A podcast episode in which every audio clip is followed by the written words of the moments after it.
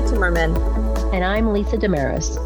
And this is Appraiser Talk, a show where I ask Lisa, the Vice President of Appraisal Issues at the Appraisal Foundation, your appraisal questions. We answer questions from every corner of the appraisal profession, from consumers to appraisers and real estate to business valuation. Welcome to today's episode. Amy, let's mix up this episode a little bit. I actually think you should be the one to answer this week's question. This intersects with a lot of the work that we are doing here at the foundation. Okay, that sounds great.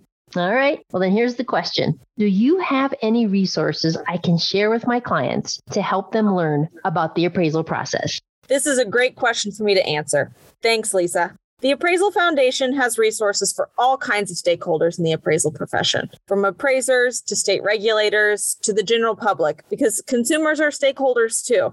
We have an entire page on our website devoted to consumer resources for every type of appraisal a consumer might be considering, whether it's a real property appraisal for your house, personal property valuation for your engagement ring, or a business valuation for your business. We have you covered.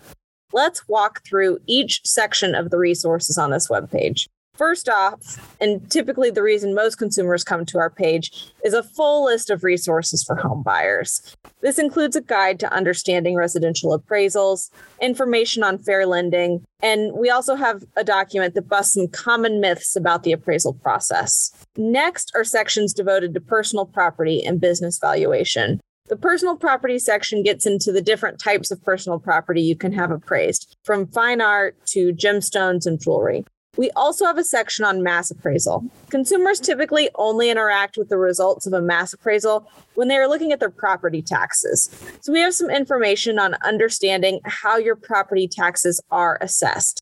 Finally, we have a section that includes links to a number of regulatory agencies that serve consumers and intersect with the appraisal profession. The Appraisal Foundation is not an enforcement agency, so you will also find more information here on how to file a complaint with the relevant regulatory body if you need to do so.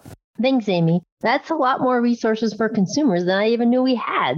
Thank you so much for joining us today.